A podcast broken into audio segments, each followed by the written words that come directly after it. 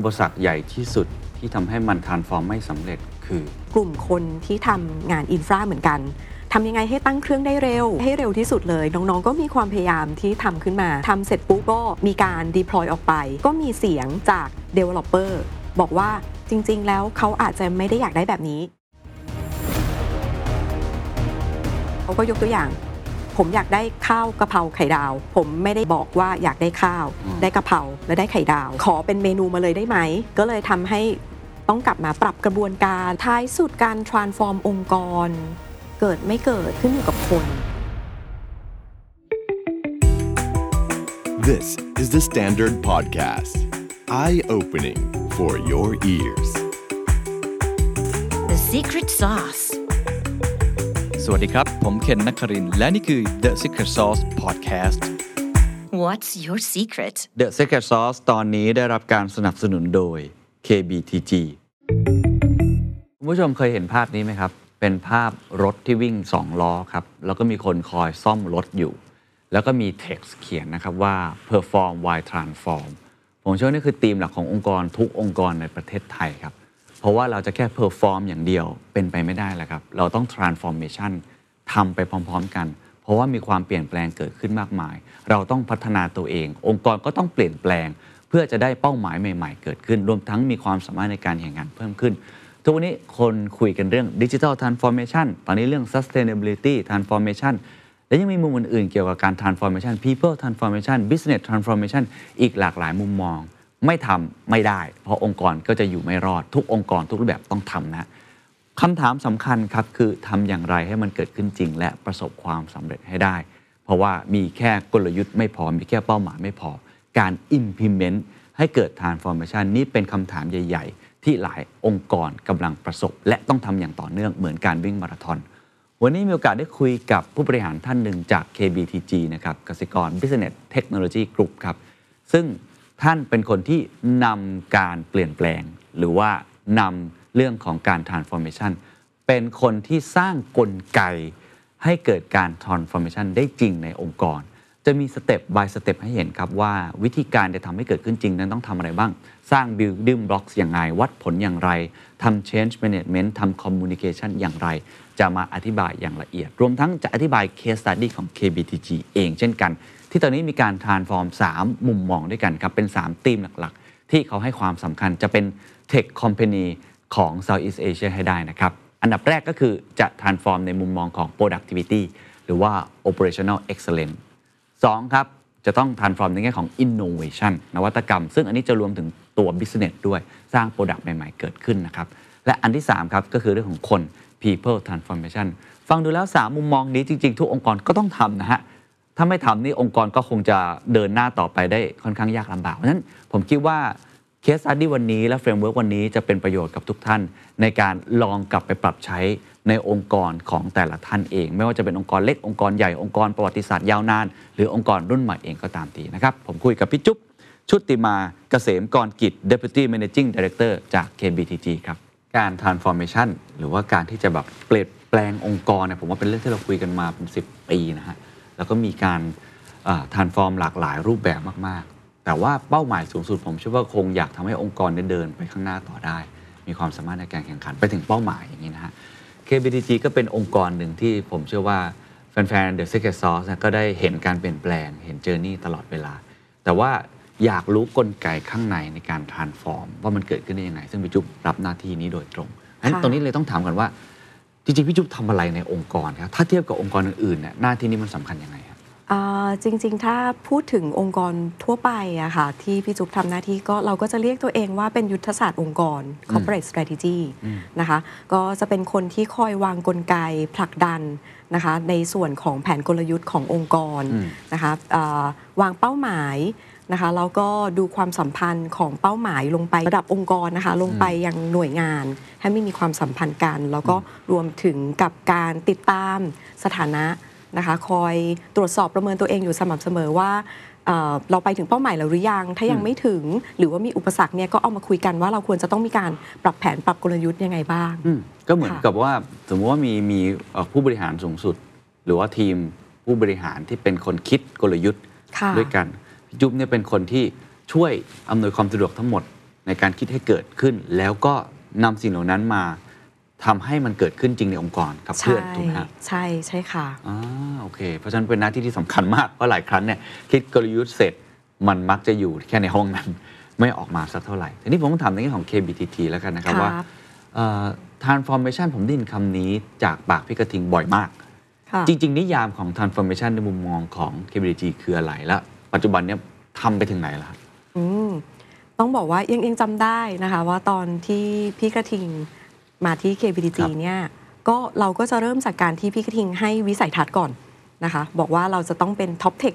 company in Southeast Asia อืมนะคะดังนั้นจริงๆแล้วเนี่ยก็เอ่อณโมเมนต์นั้นเลยอะก็ต้องบอกว่าสักประมาณ 4 ปีก่อนนะคะตอนนั้นเนี่ยขนาดใน เมืองไทยเองเราก็อาจจะยังไม่ได้เป็นที่รู้จักครับเนาะดังนั้นแล้วเนี่ยในเรื่องของการคิดกลยุทธ์อะจุดแรกเลย ทุกคนก็เลยจะต้องมาดูก่อนว่าเอ่อจากที่เรากำลังจะไปนะคะ แล้วก็stage สถานะของที่เราเป็นอยู่อะตอนนี้เราอยู่จุดไหนอืมนะคะ ทุกคนก็อาจจะตกใจว่าแบบโอ้โหทำไมเราคิดฝันจะไปไกลขนาดนั้น ถูกไหมคะ แล้วหลังจากนั้นเสร็จปุ๊บอะค่ะเราก็จะต้องมีเรื่องการทำวางกลไกกระบวนการว่า จะทำถึงตรงนั้นได้แล้วเนี่ยเราจะต้องมี step อะไรกันบ้างอืมนะคะซึ่งในฝั่งของ KBTG กันเองเนี่ยค่ะ ปกติแล้วเนี่ยเราก็จะต้องเอาผู้ที่เกี่ยวข้องเนี่ยแหละมาคุยกันอืมตอนนั้นถ้าพูดถึงยกตัวอย่างย้อนหลังไปเนี่ยก็ในแต่ละทีมก็จะต้องไปดูนะคะ ยกตัวอย่างเช่นในมุมของ Operation นะคะ เราก็ต้องไปดูว่าจะทำยังไงให้องค์กรเรามี productivity มี efficiency ดีขึ้นครับนะคะ แล้วในภาพที่เราอยากจะไปอยากจะเป็นเนี่ยมันเป็นแบบไหน ปัจจุบันเราอาจจะแมนนวลอยู่เยอะอืมในโลกของข้างนอกที่เขาเป็น global firm เนี่ยเขาก็อาจจะต้องมีการทำ automation มากขึ้นครับตรงเนี้ยค่ะ เราก็จะมานั่งหาละว่า แก็บความห่างมันห่างกันขนาดไหน แล้วก็ค่อยๆ มาดูว่าในเรื่องของ building block step ที่เราจะปิดตรงนั้นเนี่ยเราต้องทำอะไรบ้าง 1 2 3 4อืม5ก็จะเป็นหน้าที่ของทีมพิจุบเนี่ยเข้าไปทำกลไกตรงนี้ให้เกิดนะคะก็ก็จะมีการวางเป็น step เนาะเอ่อก็อย่างที่บอกคือมีเวิร์กช็อปผู้บริหารนะคะมาคุยกันนะคะรู้ปลายทาง นะคะประเมินตัวเองปัจจุบัน แล้วก็มานั่งคิดว่าจะทำยังไงให้มันเกิดอืมพอหลังจากนั้นเสร็จปุ๊บอะค่ะก็จะมีในส่วนของการสื่อสารแจ้งในเรื่องของเป้าหมายให้เขารับทราบนะคะแล้วก็มีการจัดตั้งเป็นโครงการอืมขึ้นมา เพื่อที่จะทำให้มันเดินมันเกิดได้อืมตรงเนี้ยค่ะ ซึ่งในการ transform ขององค์กรน่ะจริง ๆ มันอาจจะมีมากกว่าหนึ่งโครงการก็ได้อืมมันมีหลาย ๆ เรื่องอืมนะคะอย่างของ KBTC อย่างเงี้ยก็มี operation excellence นะคะมี people excellence แล้วก็มี innovation excellence ในแต่ละ stream แบบเนี้ยค่ะเขาก็จะมีโครงการของเขานะคะเขาก็จะมีการกำหนดเป้าหมายของเขา มีโครงการของเขา เราก็ต้องพยายามมาดูเรื่องความสัมพันธ์ มันอาจจะมีการ cross กันบ้างอืมแบบเนี้ยค่ะให้ อยู่ในทิศทางเดียวกันครับค่ะเพราะฉะนั้นเมื่อกี้มี 3 มุมที่เป็น 3 มุมหลักๆ ของ KBDG ในการ transformation ให้เกิด แล้วเกิดเอา 3 มุมนี้มารวมกัน ก็จะเป็นเป้าดังเป้าหมายถูกไหมอืมถ้าเกิดเรามองแบบนั้นมีสเต็ป by สเต็ปวางแผนแบบชัดเจน ซึ่งคนที่จะมาช่วยทำให้สิ่งนี้มันเกิดขึ้นได้จริงก็คือเนี่ยพี่จุ๊บเอาวางกลไก คอยอำนวยความสะดวกต่างๆ ซึ่งเดี๋ยวคงได้คุยกันว่าเอ๊ะข้างในมันต้องวางยังไงตั้งเป้าหมายกันแบบไหน มีอะไรที่เป็นอุปสรรค มีอะไรที่เป็นความท้าทายบ้างนะฮะค่ะที่ผมถามกันว่าแล้วแล้วตั้งแต่ทำมากี่ปีแล้วครับ แล้วปัจจุบันน่ะมันไปถึงไหนละได้ตามที่เราตั้งใจไว้ไหมฮะโอ้ถ้าพูดถึงเริ่ม transformation มาเลยเนี่ย จุดเริ่มต้นน่าจะเกือบเกือบๆน่าจะ 5 ปีละนะคะ ที่เราทำกันมา ก็ในมุมของ operation นะคะ ก็เราก็มีการเอาในเรื่องของ automation ต่างๆ มาใช้ แต่ถามว่าก็ ยังมีบางส่วนที่ยังต้องทำเพิ่มครับนะคะเอ่อแล้วก็ในเรื่องของการ transformation เนี่ยต้องบอกว่ามันเป็นเรื่องที่ต้องมาคอยประเมินตัวเองไปเรื่อยอืมๆเนาะตอนเมื่อบางครั้งเราปกติแล้วกลยุทธ์องค์กรเขาจะวางกันประมาณ 3 ปีนะคะกรอบกันอยู่ที่ 3 ปี แล้วก็เวลาเราเดินไปสักพักหนึ่งเนี่ยมันก็คือ 3 ปีไปข้างหน้าอืมดังนั้นแล้วการ transform อะค่ะจริง ๆ แล้ว มันจะมี factorที่เข้ามา แล้วมันอาจจะทำให้เป้าหมายของเรา มีการขยับบาร์ขึ้นไปเรื่อยๆ นึกออกไหมคะ การ transform แน่นอนมันมีเป้าอืม นะคะที่ที่เราบอกว่าเราเป้าถึงไหนแล้วช็อตเทอมเราถึง แต่ว่าพอผ่านไปมันก็จะมีบริบท มันมีปัจจัยต่างๆ ที่ทำให้เรามีการปรับปรุงเป้าของเรา ครับ ยกระดับมันขึ้นไปเรื่อย เพราะฉะนั้นมันไม่จบ มันต้องทำไปเรื่อยๆ ถูกไหมเท่าที่ผมฟัง ๆ ใช่ค่ะ ก็ต้องประเมินแล้วก็พยายาม stretch เป้าของเราไปเรื่อยๆครับ แต่ว่าค่ะ แต่ว่าคำถามคือ 3 ปีที่ผ่านมาคิดว่าทำไปเนี่ย มันมันเยอะมากน้อยแค่ไหน ถ้าให้คะแนนตัวเอง สมมติเต็มสิบเนี่ยมันได้ตามที่เรามองไว้ขนาดนั้นไหม หรือว่าจริง ๆ แล้ว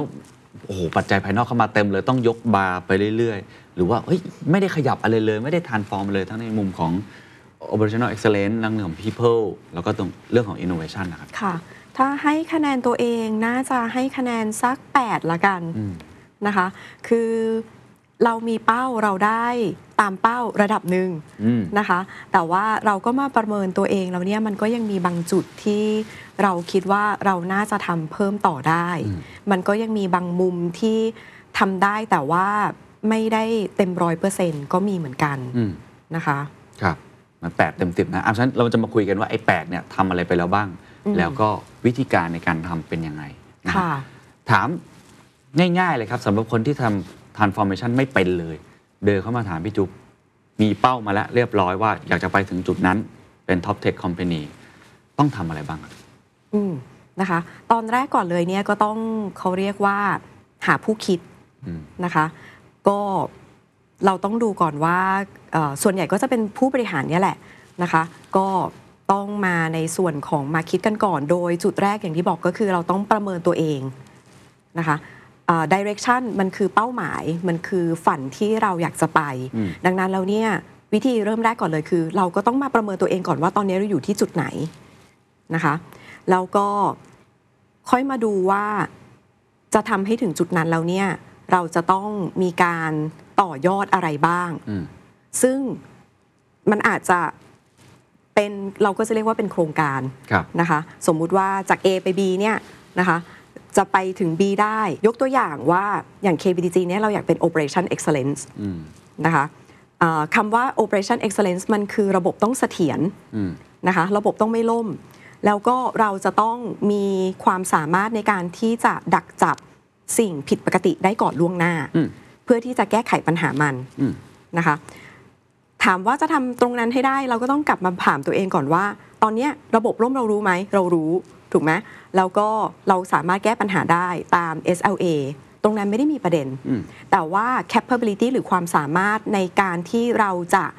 เจอปัญหาล่วงหน้ามอนิเตอร์ปัญหาแล้วเจอปัญหาล่วงหน้าได้เนี่ย เรามีตรงนั้นแล้วหรือยังอืมนะคะ ถ้ายังไม่มีนะคะ เราก็ต้องมานั่งดูต่อว่า แล้วเราจะมีข้อมูลตรงนั้นได้อย่างไร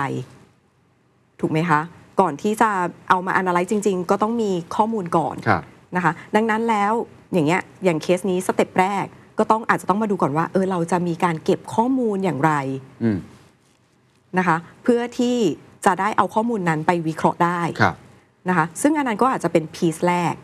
piece ที่2นะคะเราก็มาดูต่อว่าแล้วเราจะต้องมี matrix อะไร ในการที่จะเอาข้อมูลนั้นมาวิเคราะห์ เพื่อที่จะได้ชี้เป้าก่อนว่าเอ๊ะเดี๋ยวปัญหากำลังน่าจะใกล้เกิดละ อืมอย่างเงี้ยค่ะให้มันเป็น warning sign ก็อาจจะเป็น step ที่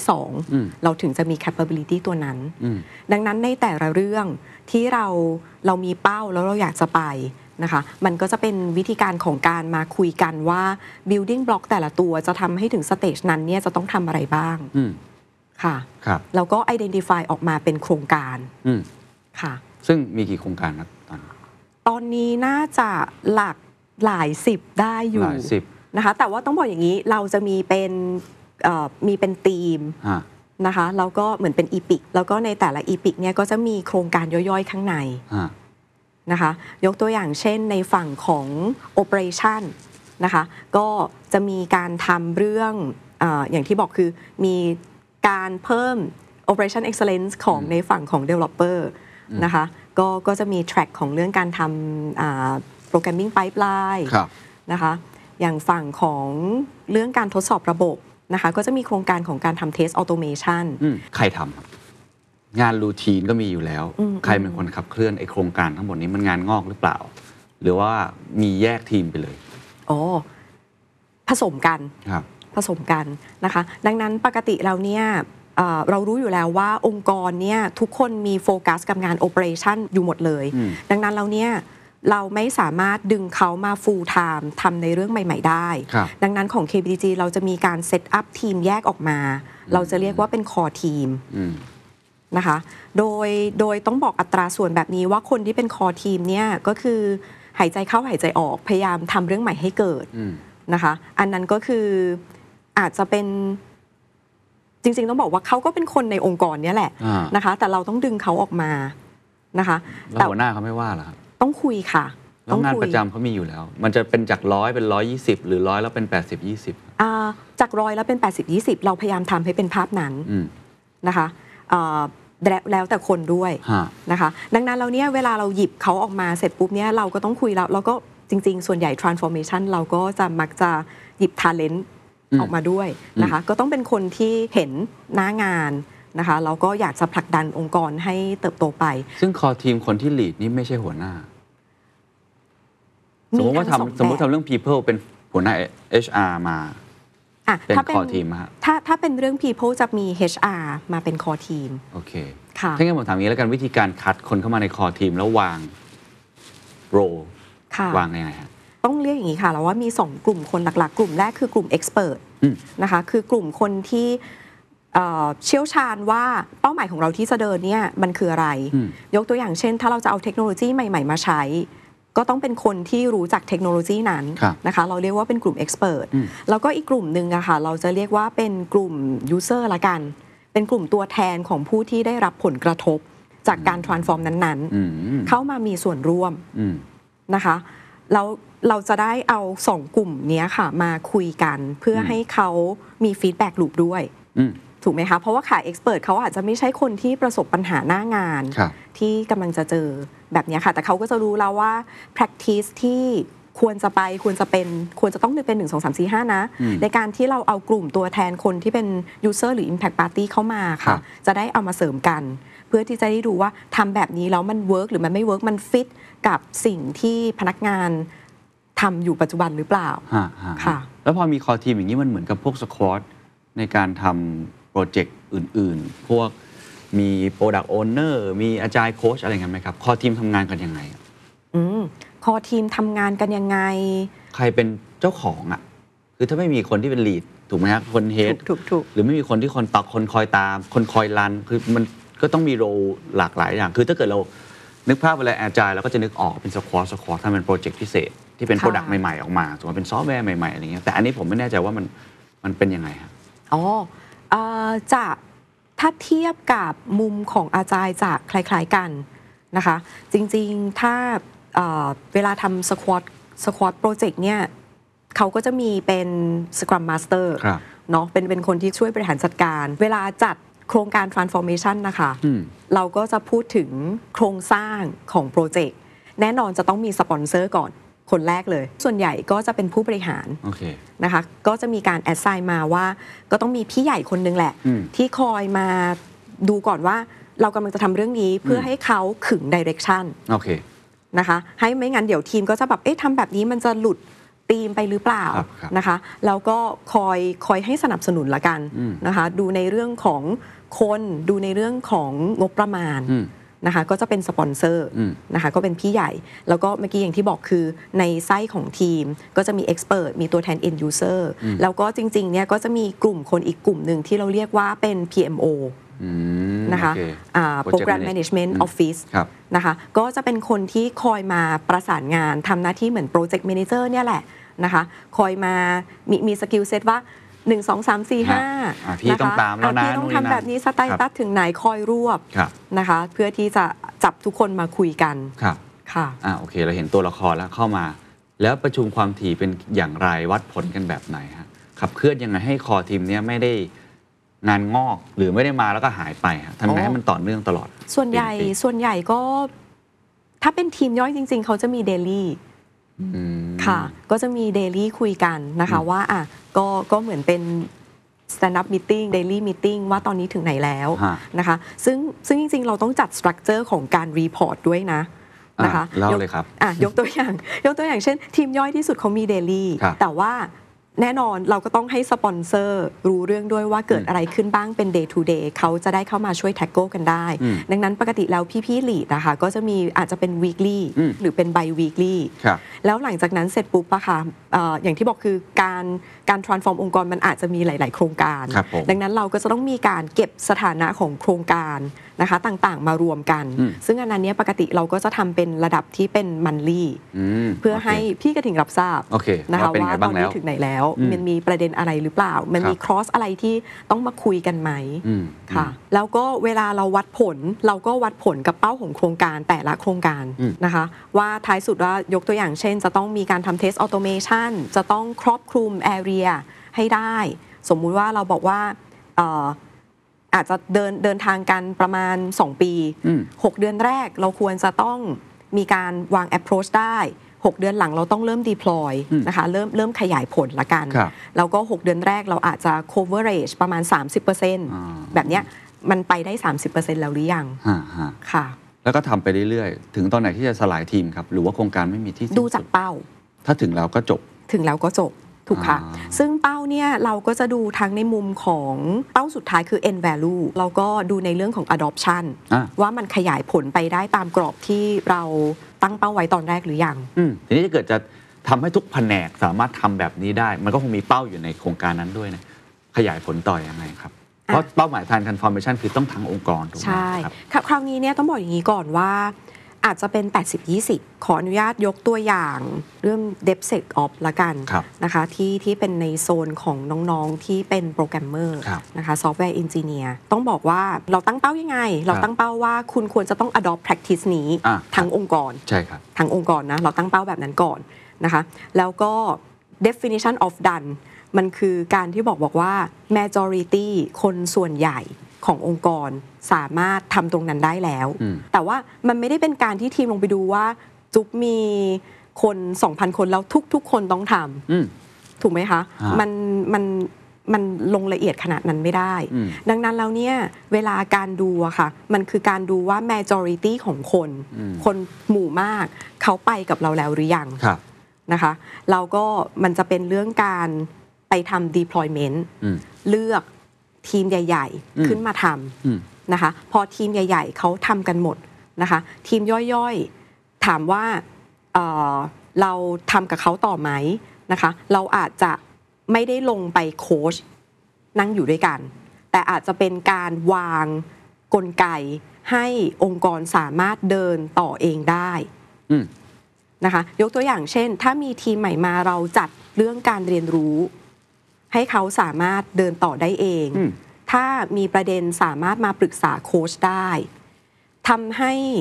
คนใหม่ๆ ที่จะเข้ามาครับมีกลไกที่เขาจะสามารถ adopt ตรงนั้นต่อไปในอนาคตต่อได้ โดยที่โปรเจกต์ทีมไม่ต้องทำอะไรแล้ว โอเคเห็นภาพครับอะอะฟังมาทั้งหมดผมว่าเมื่อกี้มันคือสเต็ป by สเต็ปเลยนะ เหมือนเป็น handbook วิธีการค่ะของฉบับแบบ KBTG นี่ผมถามหลังจากที่ทำมาเนะครับ3-4ปีเนี่ยอะไรคือ key success factor ครับ ให้โครงการน่ะมันสำเร็จได้ ปัจจัยของความสำเร็จคิดว่าท้ายสุดก็ยังเป็นเรื่องคนครับนะคะ แต่ว่าอาจจะเป็นสองกลุ่มละกันอันอันแรกคือการ involve การนำผู้ที่จะมีผลกระทบอืมต่อการ transform นั้นๆ เข้ามามีส่วนร่วมอืมนะคะเอิ่มถ้าอย่าง KBTG เนี่ยจุบว่าที่ที่ที่จุบชอบอย่างหนึ่งคืออย่างน้อยเนี่ย องค์กรพนักงานอาจจะยังไม่รู้นะ ว่าจะทำอะไรกัน แต่อย่างน้อยเนี่ยผู้บริหารพี่กระทิงขึ้น town hall ก่อนเลยว่า เดี๋ยวเราจะเป็น top tech อืมนะคะ แล้วก็บอกเขาก่อนล่วงหน้าว่า เดี๋ยวเราจะมีการทำ transform อืมจะทำไม่ได้ถ้าทุกคนไม่ให้ความร่วมมืออืมนะคะ ดังนั้นแล้วเดี๋ยวรายละเอียดเดี๋ยวตามมาครับนะคะ เรา heads up เขาไว้ก่อน แล้วมันก็จะทำให้เวลาทีมงานที่เข้าไป พยายามเอาเขาเข้ามาร่วมอืมมันก็จะง่ายขึ้นอืมเพราะอย่างน้อยคือพี่ผู้ใหญ่ให้ direction มาแล้วครับคครับแบบเนี้ยค่ะ แล้วก็ดึงเขาเข้ามามีส่วนร่วม เราก็ต้องเลือกตัวแทนที่ถูก แต่ว่าเราก็ต้องพยายามให้เมื่อกี้ที่คุณเคนบอกว่า เขาก็มีงานประจำครับดังนั้นเราเนี่ยเราก็ต้องคิดถึงเขาด้วยว่า involvement ที่เขาจะเข้ามาช่วยเนี่ยมันขนาดไหนนะคะ คุยกับหัวหน้าของเขาให้ชัดเจน นะคะ เพื่อให้ให้เขาเข้ามาร่วมโครงการได้อย่างสบายใจอืมนะคะแล้วก็มีเป้าร่วมกันครับตรงนั้นในในส่วนของของของผู้ที่ได้รับผลกระทบครับก็คือต้องดึงผู้ที่ได้รับผลกระทบเข้ามามีส่วนร่วมมากสุด อันนี้น่าจะเป็นปัจจัยของความสำเร็จ ใช่ พยายามหา feedback เขาไปเรื่อยๆ ไปคุยหน้างานกับเขาเยอะอืมๆนะคะ เพราะว่าบางครั้งแล้วอาจจะมีทำไป แต่ว่าไม่ได้คุยกับผู้ที่ได้รับ Impact มันทำให้เราอาจจะต้องมาปรับวิธีการอืมหลังจากนั้นก็มีอืมอืมอืมรับนะคะแล้วปัจจัยแห่งความล้มเหลวล่ะครับ ปัจจัยของความปัญหาอุปสรรคใหญ่ที่สุดที่ทำให้มัน transform ไม่สำเร็จคือ Impact ในปาร์ตี้เนี่ยแหละค่ะเหรอฮะใช่ค่ะ ยกตัวอย่างได้ไหมครับเอิ่ม ถ้าเอาตัวอย่างง่าย ๆ ที่มันทำให้เราต้องไม่ถึงกับเรียกว่าล้มเหลวละกันแต่ว่าครับมันก็เป็นจุดที่ทำให้เราอาจจะต้องกลับมารีวิสิตยกตัวอย่างเช่น Operation Excellence อืมเหมือนกันนะคะก็ปกติแล้วบริษัท IT ก็จะมีโปรแกรมเมอร์ครับเราก็จะมีทีมที่คอยดูเรื่อง environment hardware แบบเนี้ยค่ะเป็นการตั้งเครื่องนะคะเอิ่มก็จะมีโครงการที่ transform ในส่วนของกลุ่มคนที่ทำงานอินฟราเหมือนกัน ทำยังไงให้ตั้งเครื่องได้เร็วนะคะให้ให้เร็วที่สุดเลย น้องๆ ก็มีความพยายามที่ทำขึ้นมาพอทำเสร็จปุ๊บแล้วก็มีการ deploy ออกไป ก็มีเสียงจาก developer บอกว่าจริง ๆ แล้วเขาอาจจะไม่ได้อยากได้แบบนี้อืมนะคะ ยกตัวอย่างเช่น เวลาการตั้งเครื่องอะค่ะเขาก็จะมีการตั้งเครื่อง การตั้งเน็ตเวิร์กครับ set up firewall ถูกไหมคะ ในฝั่งของทีม operation เนี่ยเขาก็พยายามทำให้ในแต่ละ track มันเร็วอืมแต่พอเอาไปคุยกับ user เสร็จปุ๊บ user บอกว่าจริงๆเนี่ยเขาไม่ได้อยากให้ในแต่ละ track เร็วนะ แต่ว่าเขาอยากได้แบบนี้มากกว่าเขาก็ยกตัวอย่าง ผมอยากได้ข้าวกะเพราไข่ดาว ผมไม่ได้อยากจะบอกว่าอยากได้ข้าวอืมได้กะเพราและได้ไข่ดาวขอเป็นเมนูมาเลยได้ไหมอ๋อนะคะ เลือกข้าวกะเพราไก่ดาว แล้วทำมาเป็น all in one ให้ผมเลย ซึ่งสิ่งที่น้องเขาทำอะค่ะครับก็ไม่ได้ผิดอะไร เพราะมันทำให้การหุงข้าวเร็วอืมผัดกะเพราเร็วไข่ดาวเร็วถูกไหมแต่ว่าสิ่งที่ on top ทั้งหมดเลยคือเขาอยากได้เป็นแพ็กเกจอยากได้เป็นเมนูครับครับแบบเนี้ยค่ะ มันก็เลยทำให้ต้องกลับมาปรับกระบวนการแล้วก็ทำการเปลี่ยนแปลงครับเพิ่มเติม ที่ผมเคยคุยกับผู้บริหารมาปัญหาคลาสสิกสูงสุดคือมีแรงต้านครับ KBTG มีแรงต้านเยอะไหมครับ ในการเปลี่ยนแปลง เพราะการ transform อะที่ง่าย ๆ อันที่หนึ่งคือมันคือ perform while transform ค่ะ คือคุณก็ต้องทำงาน routine ปกติ ต้องมา transform อีก อันนี้มันเกิดแรงต้านแน่นอนคือเหนื่อยเพิ่มนะฮะการ transform มันเหนื่อยอยู่แล้วครับแม้ว่าเราจะรู้ว่าเป้าหมายมันเป็นเพื่ออะไรนะอืมอืมอืมสองคือที่ผมเห็นก็คือ ไม่อยากเปลี่ยนอะ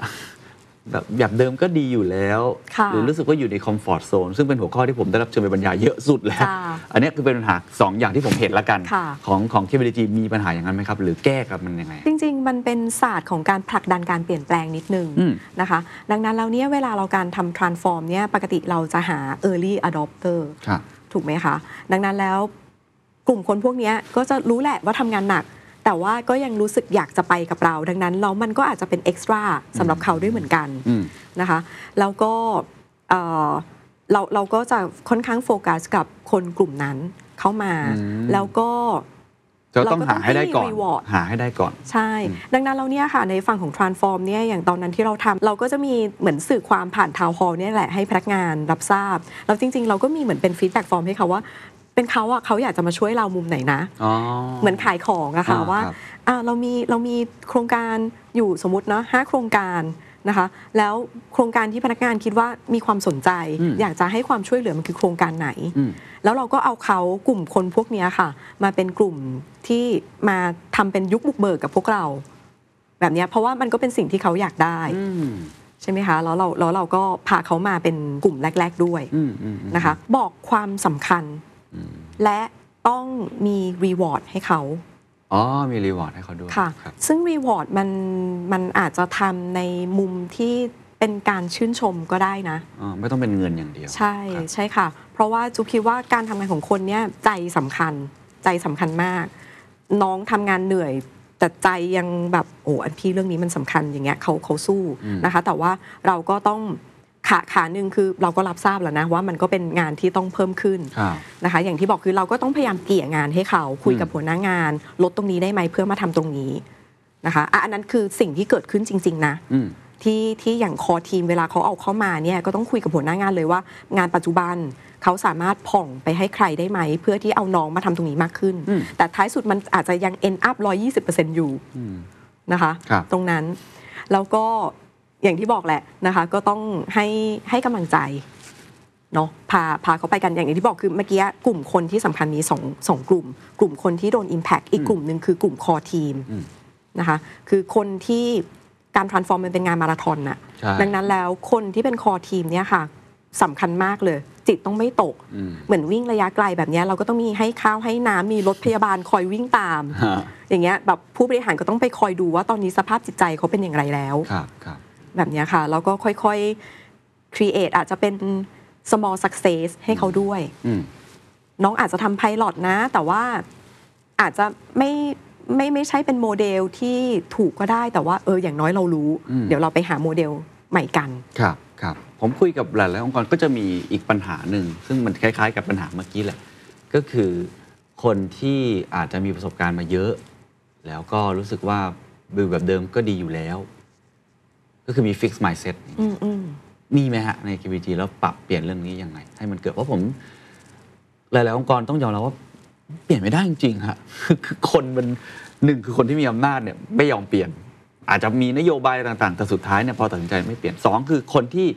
อยู่ในแต่ละ department เนี่ยเป็นคนที่อาจจะอยู่มานาน เป็นคนเก่าคนแก่ที่มีความสามารถเก่งมากเลย แต่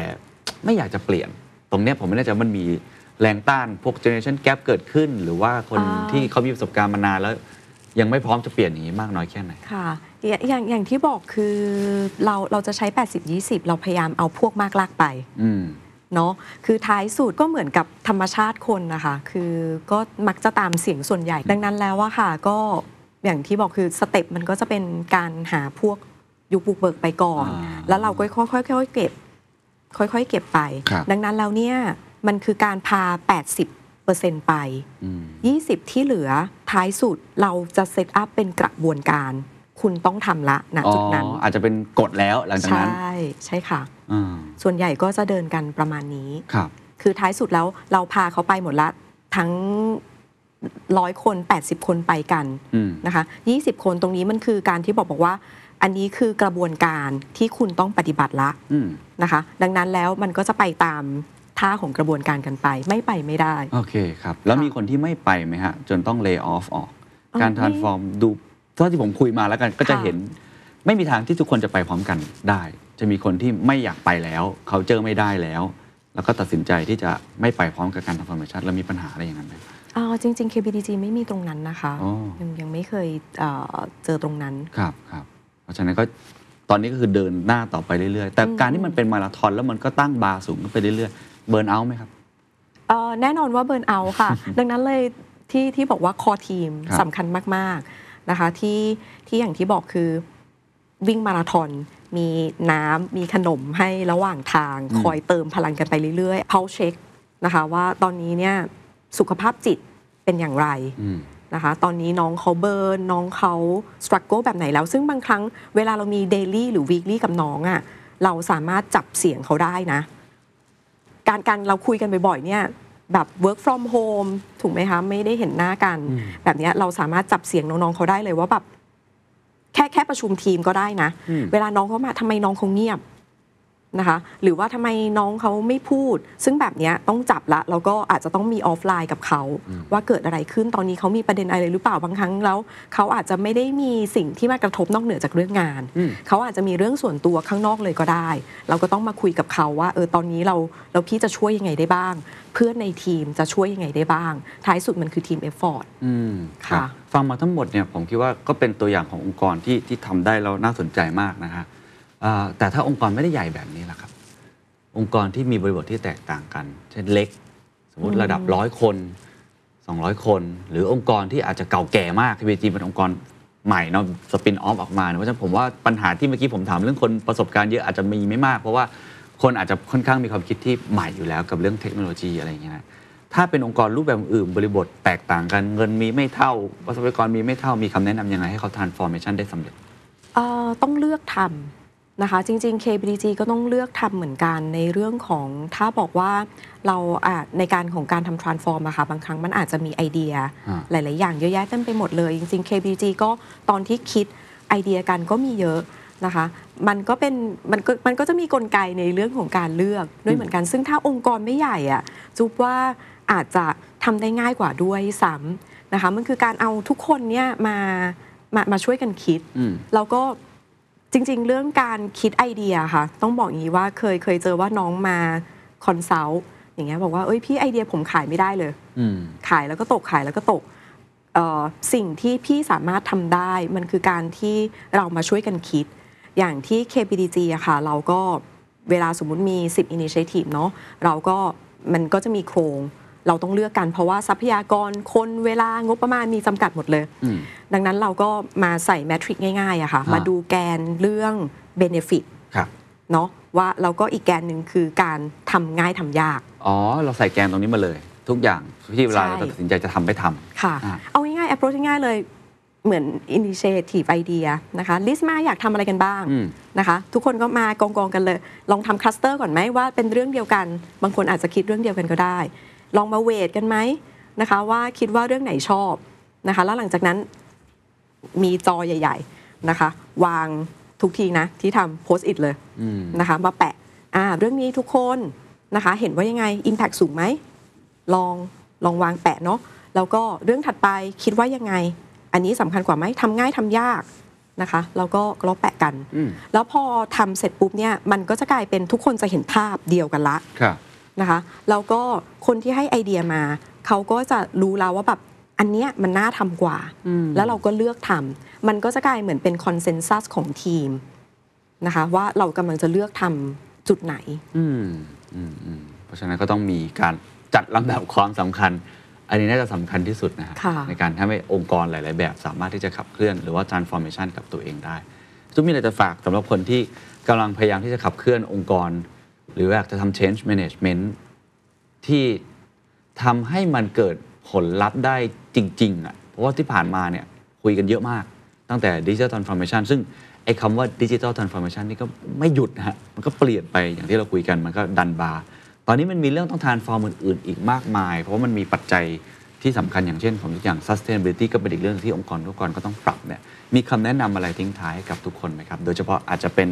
คนที่มีอำนาจในการตัดสินใจนิดนึงรวมทั้งอาจจะเป็นพนักงานด้วยก็ได้ครับ ท้ายสุดการ transform องค์กร เกิดไม่เกิดขึ้นอยู่กับคนนะคะ ดังนั้นแล้วเนี่ยคิดว่าจุดที่สำคัญคือการสื่อสารอืมนะคะแล้วก็ในเรื่องของการนำนำผู้ที่เกี่ยวข้องมามีส่วนร่วมอืมพูดกันเยอะอืมๆนะคะ สื่อสารคุยกันเยอะๆ อันนี้คือสิ่งที่ไม่ไม่ว่าไม่ว่าคุยกันกับหัวหน้างาน ครับคุยกันกับลูกน้อง คุยกันกับเพื่อนร่วมทีมนะคะสิ่งสิ่งนี้เป็นสิ่งที่สำคัญมาก อืม ๆ ค่ะขครัอบงเรื่องการทำ transform สุดท้ายกลายเป็นเรื่องที่ฟังดูเหมือนง่ายๆเนาะที่เราอาจจะหลงลืมไปนะ คุยกันเยอะๆฟังกันเยอะๆฟีดแบ็กกันบ่อยๆ แล้วก็เอาคนที่มีส่วนร่วม หรือว่ามีผลกระทบ เข้ามาอยู่ในลูปนั้นด้วย ค่ะ ก็น่าจะทำให้การทำฟังก์ชันนั้นประสบความสำเร็จนะครับค่ะวันนี้ขอบคุณพี่จุ๊บมากนะครับ ค่ะ สวัสดีค่ะ And that's the secret sauce. ถ้าคุณชื่นชอบ The Secret Sauce episode นี้นะครับ ก็ฝากแชร์ให้กับเพื่อนๆ คุณต่อด้วยนะครับ และคุณยังสามารถติดตาม The Secret Sauce ได้ใน Spotify, SoundCloud, Apple Podcast, Podbean, YouTube และ Podcast Player ที่คุณใช้อยู่นะครับ และอย่าลืมติดตาม Facebook Fanpage The Secret Sauce เข้ามาติชมเข้ามาพูดคุยกับผมได้เลยนะครับ